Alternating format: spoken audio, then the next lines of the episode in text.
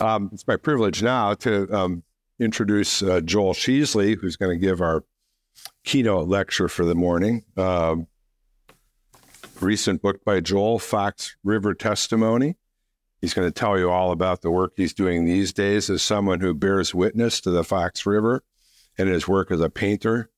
I, Joel, I tried to calculate how long I've known you, and I gave up. Uh, there wasn't, there weren't that many miles on my odometer anymore, but uh, we've known each other for decades. Joel's a, and and Joan are dear friends. Very happy to have Joel here today. For many years, um, he taught um, art at Wheaton College. Um, he's been a realist painter most of his life, but especially moving toward the landscape. Um, we've had the privilege of doing lots of things together, conferencing together. Did a workshop for graduate students at um, Regent College decades ago. That was great fun. Um, we've done some book things together. Um, we've shown art together. Um, it's just wonderful to have you here today, uh, Joan as well. So please welcome Joel Sheesley.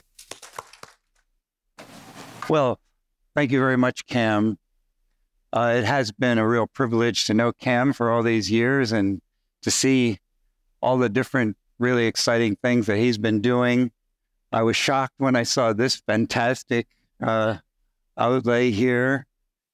And uh, it's a real privilege and honor to be invited up here and, and talk to you all about uh, landscape. Actually, the talk that I'm going to give is kind of like an illustration of Cam's lecture that he just gave.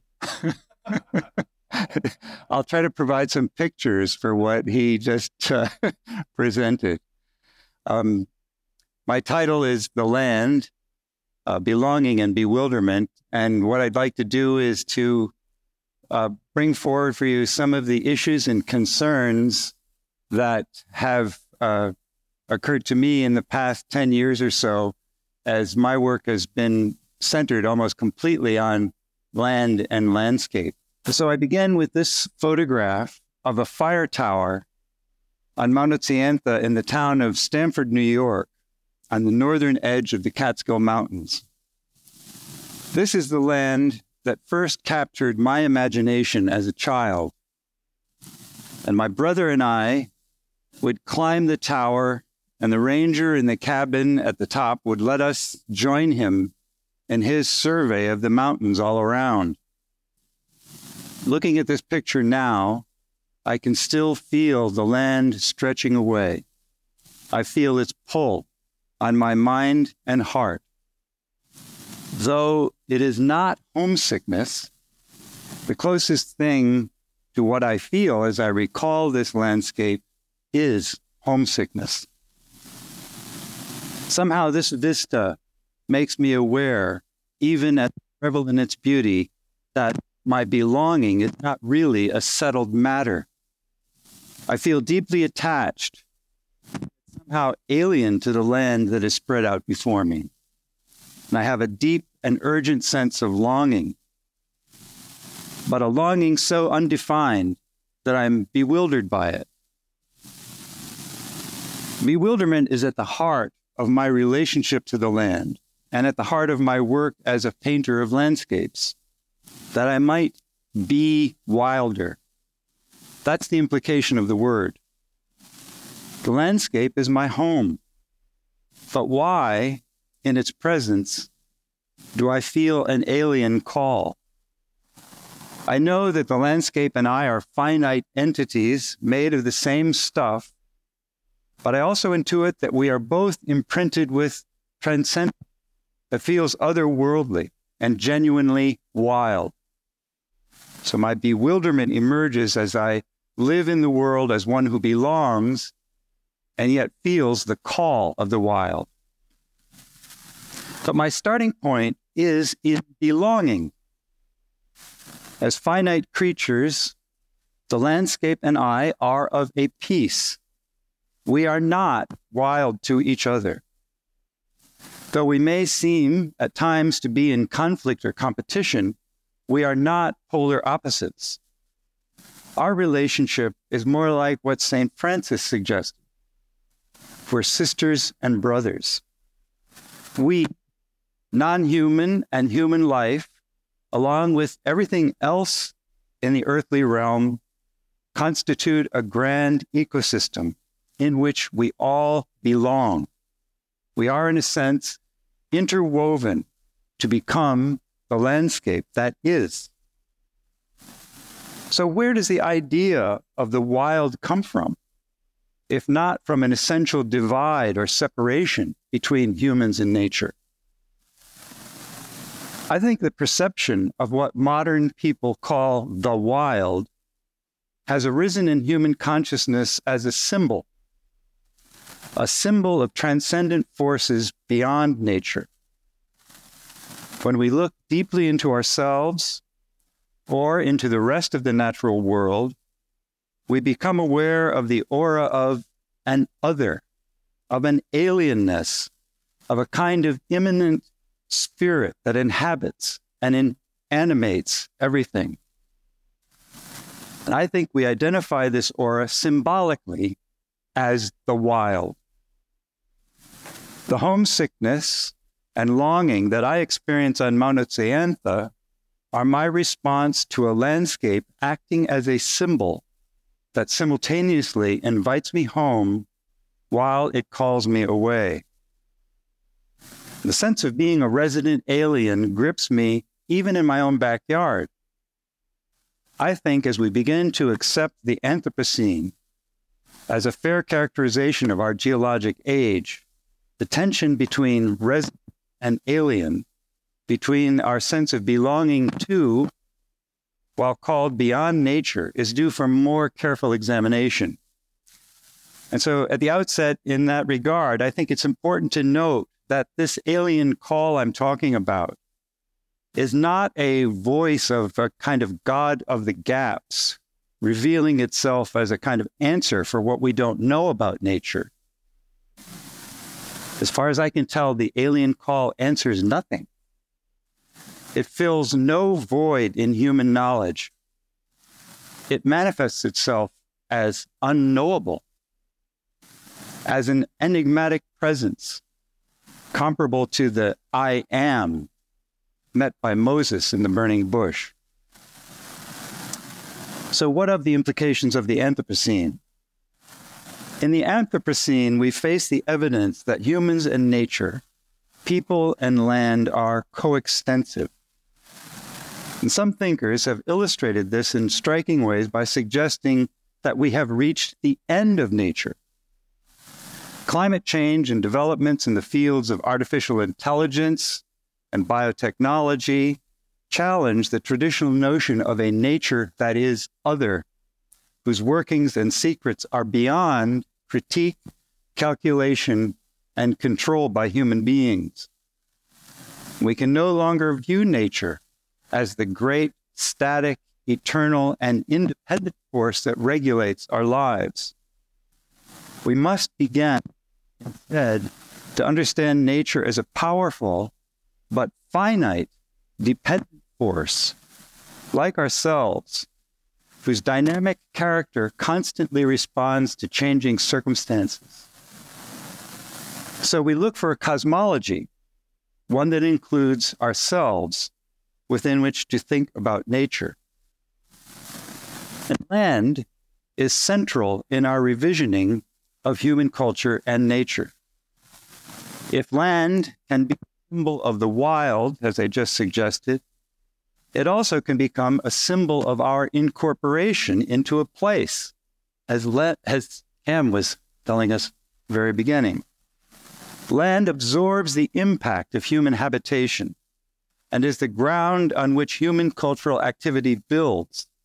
And land, when it is inhabited this way, becomes a symbol of a culture's belonging. In The Land Place as Gift, Promise, and Challenge in Biblical Faith, Walter Brueggemann writes about the physical and symbolic significance of land for ancient Israel. It's a story of possession and dispossession that continues to the present day. And fueling passion for this land is the symbolic meaning of the land. More than a concept, the symbol implies a divine promise that a specific people belong to a particular place. So the promised land becomes part of a people's identity. But this kind of identification with the land also leads to all kinds of conflict. Is the promise and the right to belong exclusive?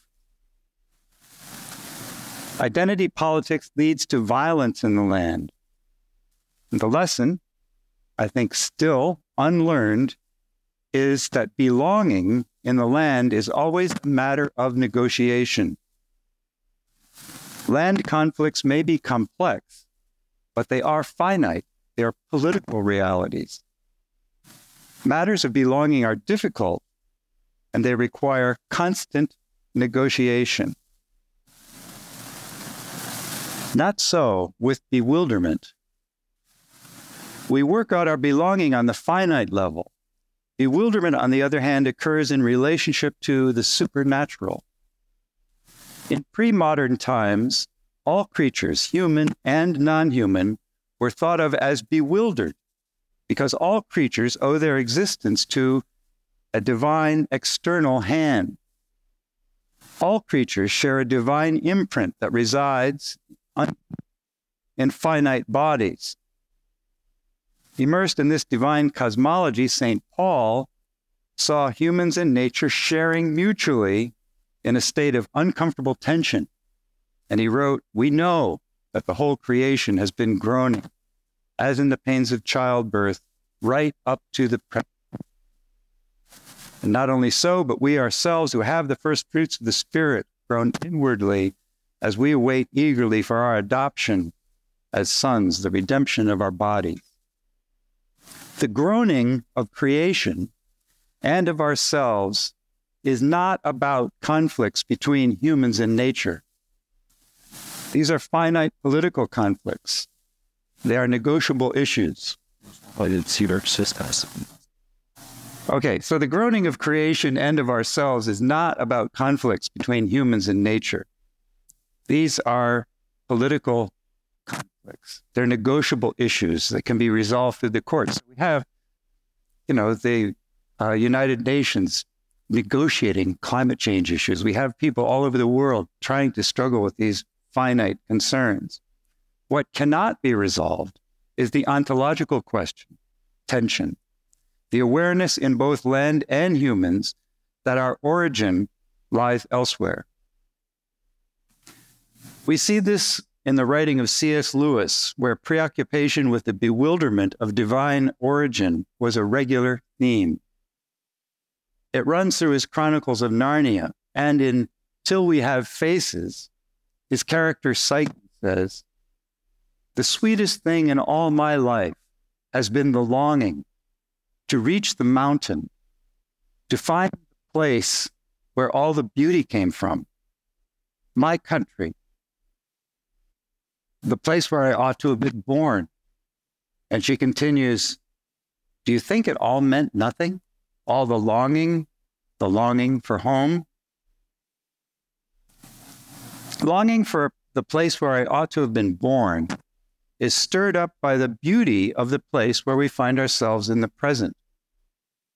And as a landscape artist, I'm drawn to that beauty, and I try to celebrate it in my work. But I'm aware that there is an aestheticizing tendency in the way we've been talking about land that risks losing sight of its complex character. Is beauty the only aspect of land that I have an obligation? What do I owe to the history of the land? So, an example from American art history might, might help us here. This is where I think painters in particular can be accused of violating the integrity of the land that they actually want to represent. Consider the way art historian Tim Barringer writes about the view of Montevideo, this painting you're seeing on the screen, painting by the early 19th century artist, American artist Thomas Cole. Barringer accuses Cole of allowing his aesthetic preferences to obscure the land that he painted And Barringer says Cole had, in fact, forced the materials of the American landscape into a pre existing format by quite violent means. Cole enforced discipline on the scene, transforming a modest summer residence hewn from the wilderness into the equivalent of a Wilton house or a Stourhead. Like Capability Brown's teams of surveyors and planters, lake diggers, and mound builders, says Barringer, Cole smoothed and shaped the landscape before him until it matched a pre existing pattern. Barringer's argument is that Thomas Cole, while on the one hand renouncing the British landscape tradition, on the other hand recapitulated it in his American landscapes, essentially transposing the hierarchy of a European landscape concept to a landscape in which it had no historical connection. Barringer accuses Cole of using violent means and places Cole's artistry in the category of surveyors and planters, lake diggers and mound builders, all aggressive actors in the landscape. The implication is that Cole was insensitive to the land's history, that his work is an attempt to rewrite that history under the influence of a European template. But the insensitivity to the land's history is all around us. Literal surveyors and planters, lake diggers, and mound builders abound. There are precious few acres in Illinois, where I'm from, that through human use have not been turned upside down and have been smoothed and shaped in ways foreign to their original character. Industrial agriculture, urban development, resource extraction, energy production, the transportation industry. Together, these have destroyed almost every vestige of the state's natural prairies and forever altered rivers, lake shores, and woodlands. So, how do I pair my interest in beauty with this reality in the land? So, I need a reality check, in a sense. And uh, I turned to a place like the Center for Land Use Interpretation, CLUI.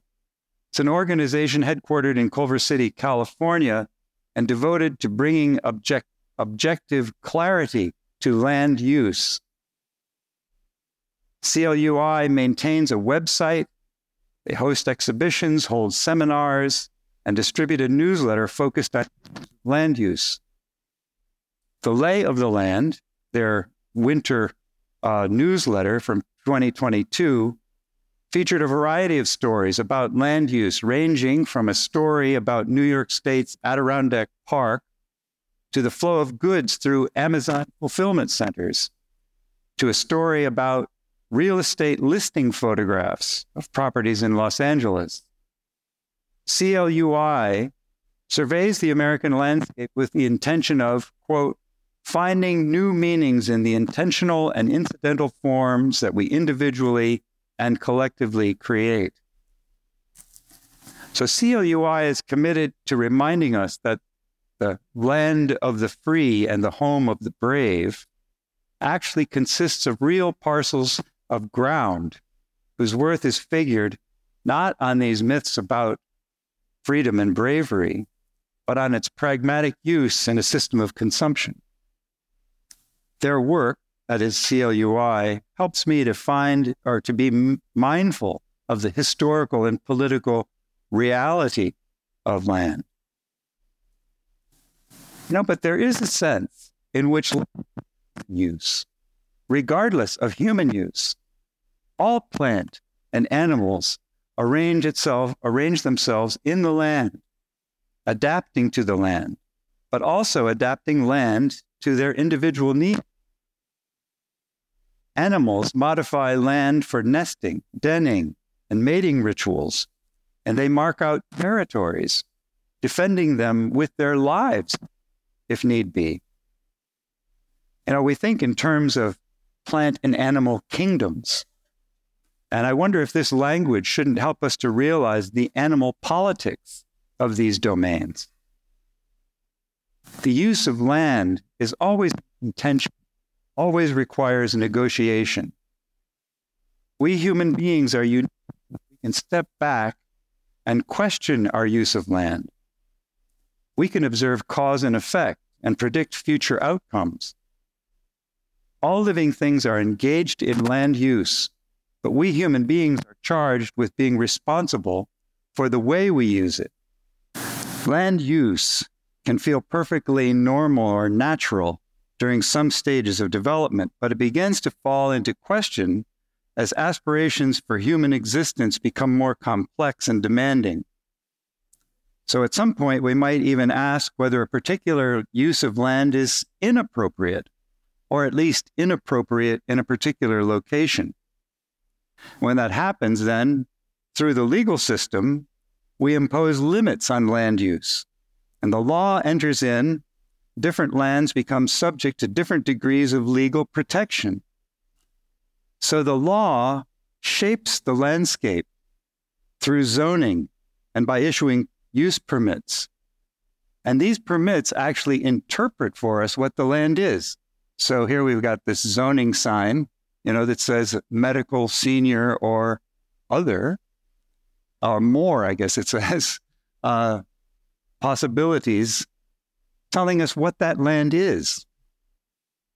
Land legally designated as a forest preserve, we value differently from land designated as a trailer park. And this would be true even if these two uses shared the same topography and were only separated by a thin fence. So here's a picture of a place just up the street from where I live, where we have this big forest preserve and this triangle of a trailer park. If you're standing in the trailer park, all you know is this is a trailer park. If you're standing in the forest preserve, all you know is this is a forest preserve. but they're the same land. So we take the assigned legal identity of land as some kind of an indication of its fundamental nature. And I think this happens with all instances of resource extraction where we just accept the idea that something is a mine or a dump or a fishery or a woodlot. But these are political designations, and they have little to do with any sort of telos in the land itself. As in Tim Barringer's critique of Thomas Cole, the law imposes a foreign meaning on the land. So, what about politics of imposed meanings? Both law and art interpret the landscape through political lenses. But while the political nature of the, land, of the law is self evident, the political nature of art is more subtle not as obvious in its impact as legal permits or zoning laws, art can be a potent force in shaping our understanding of the landscape. So Cole's depictions of the 19th century lands, lands, American landscape carried Cole's politics, his ecological, social, moral, and religious concerns. And the Hudson River School artists who followed Cole's lead would use the landscape both to promote and to question the expansion of European style civilization across the North American continent. And here the political you know, intention of Frederic Church's painting is pretty evident, turning the sky into an American flag. The catchphrase, all art is political, reminds us that artworks carry political messaging both through the subject matter they represent and through the methods by which they are produced. This is true because there's no disinterested lens through which to view subject matter, and every method for making art has a cultural history. Artworks teach us to interpret the landscape through the lens and cultural heritage of the artist. So I ask myself, how does my artistic practice fit in this? I work within a Western European art tradition that privileges objective observation and representational verisimilitude. I frame and create closure for my vision in rectangular formats. I interpret the lay of the land through linear perspective. I begin all my landscape work en plein air, And that places me in a subjective relationship with my motif that favors a journalistic or documentary sort of realism. I choose views of the landscape based on compositions that I have learned, even unconsciously, from the European easel painting tradition. I approach painting as a tradition founded on craftsmanship and skills mastery. I evaluate the landscape in terms of its pictorial possibilities and am haunted by the term picturesque. My experience in the landscape is personal and emotional, but as you can see, my artistic method leans towards objective calculation. So, all in all, my working methods are derivative of the analytic and naturalistic mindset that fostered the rise of modernity in the 17th and 18th centuries. And it was this critical, calculative, and control seeking methodology in the emerging modern era that fostered human separation from nature and gave rise to a utilitarian attitude in which the natural world is regarded as a kind of cachet to be mined and exploited. So I'm aware that my artistic methods, as manifestations of modernity, are symbols of a mindset that has been a major culprit in the social breakdown and ecological devastation taking place all around. Well, contemporary art, of course, reacts against this. In the politics of contemporary art, realism not charged with overt social, psychological, ecological, or gender based messaging is suspected of a kind of naivete at best, or denigrated as regressive at worst. In the contemporary politic, informed progressive artistic approaches to the landscape rely on insight and technique gained through non Western perspectives that develop a feminist optic, that are collaborative, whose forms embody indeterminacy, that utilize non traditional media, and that embrace spirituality and so called non rational understanding. So, just to fill this out a little bit, here's a kind of a- example of this sor- sort of sensibility from the Whitney Museum uh, in an exhibition called Between the Waters from 2018. A group of artists were being presented, and the museum uh, describes them in this way. This exhibition brings together artists from across the United States whose work responds to the precarious state of the environment through a personal lens. Experimenting with form and narrative in painting, video, and sculpture, these artists address how ideology, as much as technology, industry, and architecture, impacts all living things. Though each contends with facts or histories that are real and observable, none takes a documentary approach. Rather, these artists adopt a highly subjective position, embracing emotion, intuition, spirituality, and myth to help understand our intrinsic place within the natural world. And they share the sense that the scientific or rational thought can reinforce a limited view of our planet and its inhabitants. So, this kind of artistic focus on environmental concerns has its roots in the 60s and 70s, 1960s and 70s, with experiments that uh, Cam showed us some of, experiments in land art and uh, in ecofeminist art. I think of Walter de Maria's Earthroom at Dia Beacon in New York, we just saw a nice slide of. The work of Mierle Laderman Ukeles, whose work engaged the New York City Department of Sanitation. Of Ana Mendieta, who's known for her earth body work. Of Sue Coe, a defender of animal rights. Of Agnes Denes, who planted a wheat field in what is now Battery Park in New York City. More recently, Daniel Lie, a gender nonconforming Indonesian Brazilian artist, has created works that explore life, death, and time as human and non human life forms interact indeterminately in impressive gallery installations. I think works like these generate the context for an energetic criticism discussion of landscape in contemporary art. They respond overtly to the Anthropocene's call for revisions in both nature and culture. And by engaging new media, re examining concepts of craft, crossing traditional subject disciplinary boundaries, and relying on collaborative methods and choosing non Western sources for knowledge, they begin to shape a new consciousness about humans, about how humans and nature interact. So, given the almost hermetic and uh, nature of my artistic practice and my Euro-centered artistic methods that hail to centuries in the past, it would seem that I have more or less painted myself out of any significant contribution to contemporary thinking about the land. You don't find that funny. I don't either. so I wonder is there a role for a kind of rationality and closure as an artistic expression?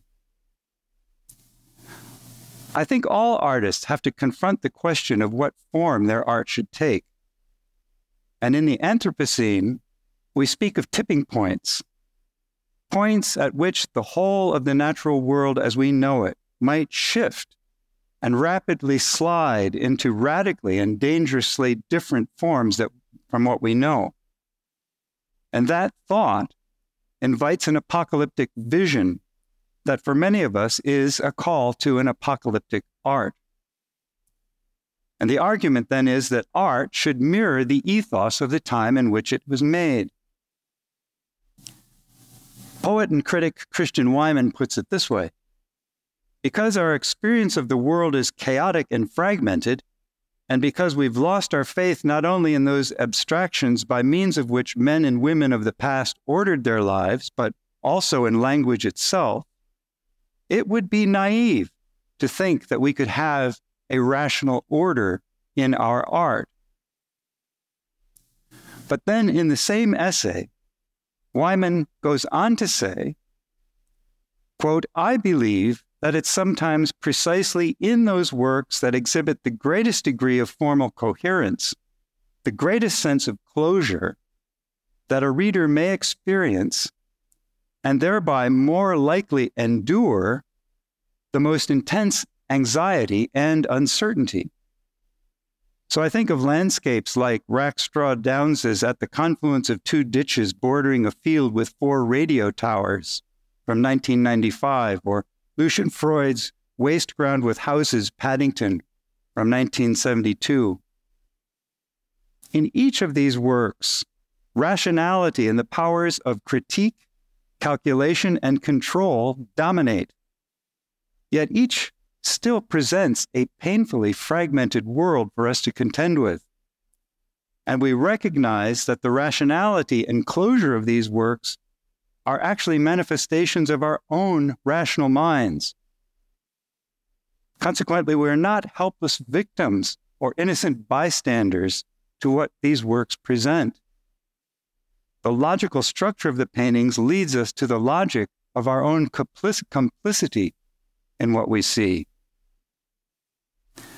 Elsewhere in his book, Ambition and Survival, whoops, I guess I'm, I'll stay right there. Uh, Wiman quotes John Ruskin, who wrote, The more beautiful the art, the more it is essentially the work of people who feel themselves wrong who are striving for the fulfillment of a law and the grasp of a loveliness which they have not yet attained, which they feel even farther and farther from attaining the more they strive for it. So, this begins, I think, to sound a little bit like the bewilderment with which I began this talk. But I think, again, it's important that such bewilderment is not based and expressed only in terms of aesthetics. Lewis's longing to reach the mountain, to find the place where all the beauty came from, is based in a cosmology that recognizes that culture and nature are finite entities. In his book, Thinking Nature, Sean McGrath argues that human beings are the thinking component in this finite culture nature mix. So there's a historical world, a real world to deal with. And one force contributing to the shape of this world is the force of human thought. The Anthropocene reminds us of the global dimensions of this reality. And it reminds us, I think, that we are not, again, reminds us again that we are not talking about a wild world. This reality is reinforced by my experience in Illinois. There's no wilderness in my state that has not been affected by the human mind and its cultural outcomes.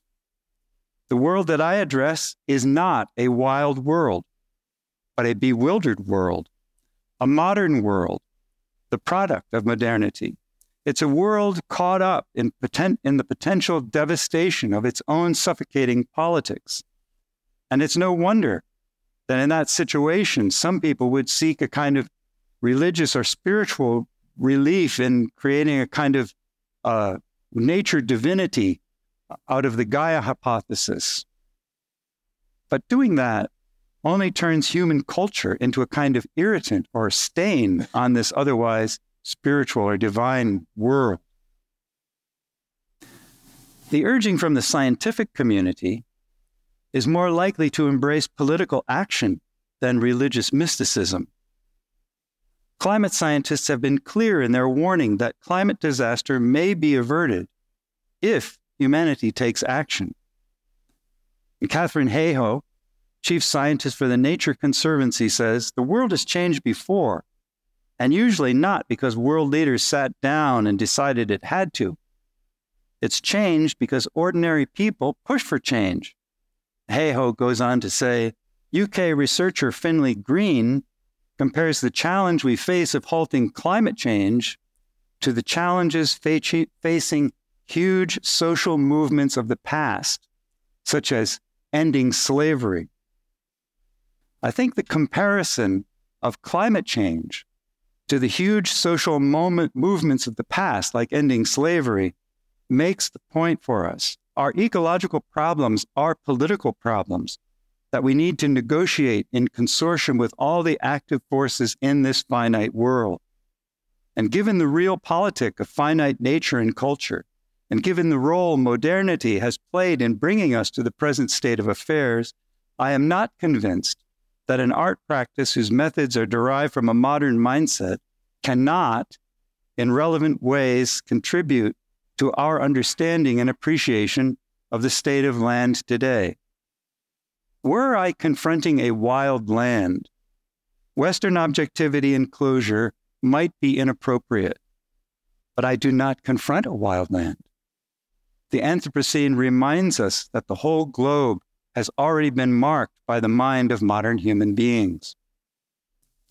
I'd like to think that my framed representations of the landscape offer what Frederick Buechner claimed is the function of frames to offer the opportunity to form a second thought. A second thought is only possible when what appears within the frame resembles in some way what one has experienced outside the frame. Apart from some notion of resemblance, a second thought is not possible. The purpose of a second thought is to give the viewer an opportunity to ask a question about original experience. What does the painting's form suggest about my experience of the world? And what does that mean to me? To ask these questions of a landscape painting is to initiate a subjective relationship to the painting's subject, to the land. And that subjective relationship is the seed of stewardship. In this vein, cellist Yo Yo Ma was quoted recently in the New York Times saying, Culture is able to look at the macro universe and the micro universe and bring it back to a size that we can see feel, touch, and analyze. Ma is working on a project he calls Our Common Nature, in which he travels to different national parks and other natural areas, meets people who work to preserve these areas, and interacts with musicians for whom these landscapes have deep meaning. They talk and perform their music on site, hoping to achieve a musical dialogue with the environment. And reflecting on his visit to New River Gorge National Park in West Virginia, he said he was impressed with the railroad tracks that follow the river. And he said, quote, humanity exists as part of the environment. We know that those tracks carried the coal from West Virginia that fueled our industrial revolution. So I see within the mountains and the rivers that are millions of years old, human activity put within a big context of time. Well, I am no yo yo ma, but working on my own level, like him, I am honing an ancient craft as an extension of and in response to the natural world, to frame it, to bring it, quote, to a size we can see, feel, touch, and analyze, to provide the impulse for a second thought. These are my intentions. So let me just give you a quick run through of some of the projects I've been involved with. In 2014, I engaged in a year long project in collaboration with the Park District of Wheaton to paint the landscape of the Lincoln Marsh Natural Area. Lincoln Marsh is a 150 acre example of the coextensive work of nature and culture. The marsh is the result of political nego- negotiation that began in the 1960s and 70s to save this site as a natural area. And that effort, the stewardship that ensued, and the plants and animals that live in Lincoln Marsh have produced the quote unquote natural area that is a prize in the community today. Like so many landscapes, the Lincoln Marsh natural area became visible as a natural area only when it transitioned through law to be protected as natural. This amounted to a kind of reframing of the landscape through law my work as a painter was to pictorially reframe the marsh, making it visible to residents now in artistic terms.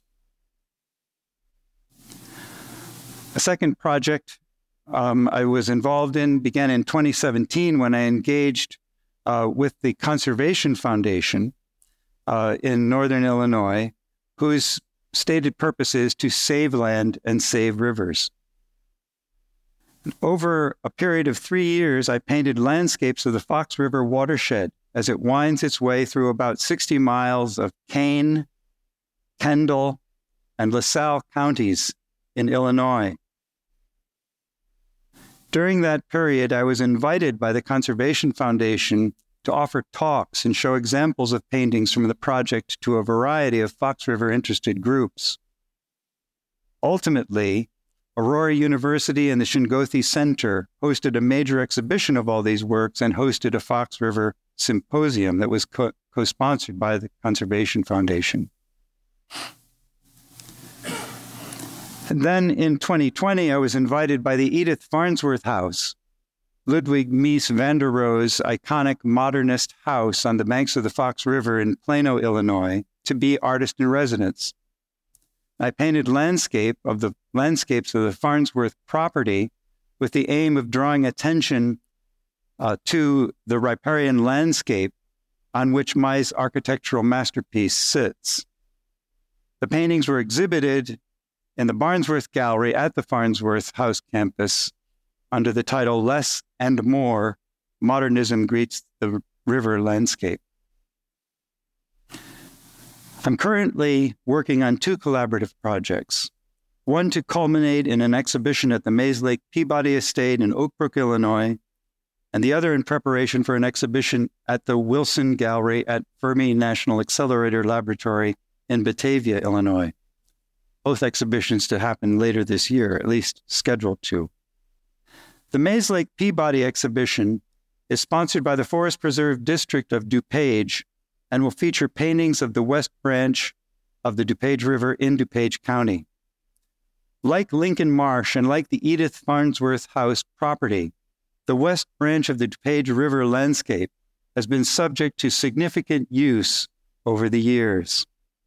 The water, initially a prize resource for life and potential source for power, eventually became a menace, an abject subject, as development led to pollution and flooding. Now, a different generation of human actors have stepped in and are working to restore the river. The river conjures both belonging and bewilderment, but this is not, this naturalized river is not wild.